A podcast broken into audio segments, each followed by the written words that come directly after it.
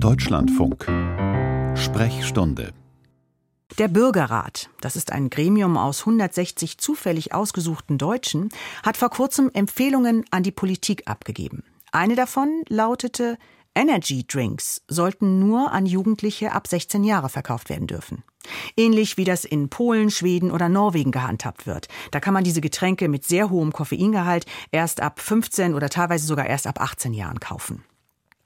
In Deutschland gibt es ähm, gar keine Altersbeschränkung bisher. Wie gefährlich sind Energy Drinks denn tatsächlich? Das möchte ich jetzt wissen von dem Kinderarzt und Kinderkardiologen Dr. Martin Hulbgewette aus Göttingen. Er ist Mitglied der Kommission für Arzneimittelsicherheit der Deutschen Gesellschaft für Kinderheilkunde und Jugendmedizin und er beschäftigt sich schon seit Jahren mit den gesundheitlichen Effekten durch Energy Drinks. Hallo, guten Tag, Dr. Hulbgewette.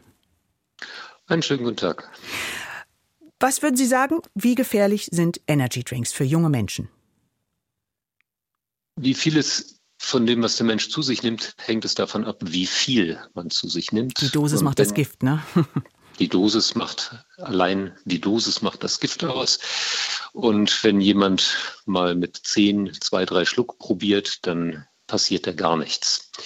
Was wir aber wissen, ist, dass Energy Drinks einen sehr hohen Beliebtheitsgrad bei Jugendlichen und jungen Erwachsenen haben und dass also in einer Erhebung von so ungefähr fünf Jahren klar wurde, dass bei 14-jährigen Jungs 25 Prozent davon regelmäßig das trinken. Und wenn in der Tagesmenge eine bestimmte Menge überschritten ist, dann steigt das Risiko an, dass lebensgefährliche Herzrhythmusstörungen auftreten können. Das ist eine mögliche akute Nebenwirkung. Und wenn man das über lange Zeit macht, ich habe Patienten, die haben das über ein Jahr lang hochdosiert zu sich geführt, mhm. dann sehe ich als Kardiologe Effekte an der Herzmuskulatur.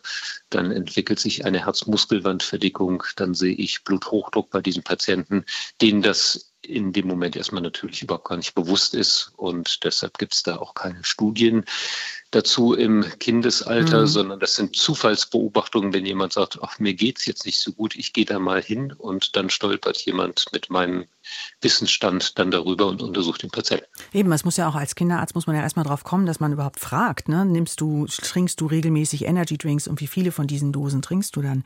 Was ist denn das Gefährliche? Ist es das Koffein? Ist es das Taurin? Das ist ja auch da drin, das wird immer beworben.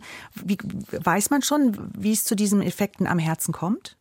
Also das Koffein steht gedanklich erstmal im Vordergrund. Das ist eine Substanz, die man in der Wirkung am Menschen relativ gut kennt, allerdings bei Erwachsenen und nicht bei Kindern. Da gibt es nicht sehr viele äh, Daten dazu. Und ähm, was man aber herausgefunden hat nach einigen Jahren, ist, dass Taurin die negativen Effekte von Koffein noch verstärken kann. Das heißt, wenn ich einen Drink habe, wo sowohl Taurin drin ist als Aminosäure und das Koffein, dann verstärken sich die Effekte so, dass es auch zu gefährlichen Situationen kommen kann. Mhm. Es gab vor allem in den USA mehrere Todesfälle, ähm, wo nicht eindeutig ein Zusammenhang festgestellt werden konnte mit Energy Drinks, aber schon ähm, vermutet wurde, dass die eine Rolle spielen. Da war es immer so, dass da auch Alkohol im Spiel war. Ähm, kann man das so sagen, dass Alkohol Energy Drinks anscheinend gefährlicher macht? Das ist ja häufig so, dass es sehr hochprozentiger Alkohol ist, ähm, der mit dem Mischgetränk dann kombiniert wird. Und häufig ist das beispielsweise Wodka oder Whisky. Und äh, in dieser Altersgruppe ist es so, dass naturgemäß und hoffentlich da noch keine große Gewöhnung da ist und dass hochdosiert Alkohol allein schon eine Giftigkeit äh, auslöst. Und ein Effekt, den diese Getränke dann machen können, ist, dass die Blutgefäße dann weit gestellt werden. Und das bedeutet, dass der Kreislauf sich viel mehr anstrengen muss und zusätzlich erhält der Kreislauf das Signal über das Koffein, dass das Herz noch schneller schlagen muss. Und das ist eine Situation, die sonst im Leben eigentlich nur auf einer Intensivstation stattfindet, wenn jemand mhm. beispielsweise eine schwerste Infektion, eine Sepsis hat. Wir nennen das in der Fachsprache eine hyperdynamisches Kreislaufversagen. Das heißt, das Herz arbeitet wie wild ja. und schafft es aber nicht, den Kreislauf aufrechtzuerhalten. Und das führt dann dazu, dass jemand zum Beispiel auf der Tanzfläche in der Diskothek einfach zusammenbricht, erstmal ohnmächtig wird. Und wenn dann eine Rhythmusstörung dazu kommt, dann entsteht eine gefährliche Situation. Mhm. Jetzt hatte ich eben gesagt, der Bürgerrat hat, ähm, hat ja mehrere Vorschläge gemacht und eines war, ein Vorschlag war eben eine Altersbeschränkung, wie es sie in Polen, Schweden und Norwegen zum Beispiel gibt. Also dass erst ab 16 solche Energy Drinks an Jugendliche verkauft werden können. Wie sinnvoll finden Sie das?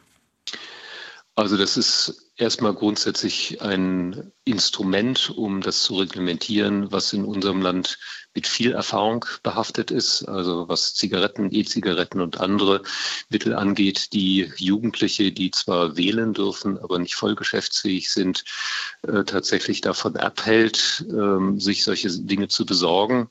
Und äh, ich denke, das ist ein erster Anfang. Dazu würde aus meiner Sicht aber zusätzlich zu einem ja, Verbot, der, was also gesetzlich mhm. festgehalten wird, dazu gehören, dass auch eine entsprechende Aufklärungskampagne äh, stattfindet. Und das ja. ist in unzureichendem Maße. Sie machen jetzt gerade eine Sendung darüber, mhm. ja, aber ich sehe da den Bedarf ganz anders und vor allem in anderen Zielgruppen.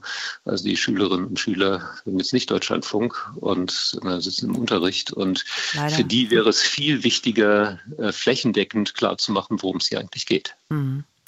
Energy Drinks sollten nur an Jugendliche verkauft werden, die über 16 Jahre alt sind.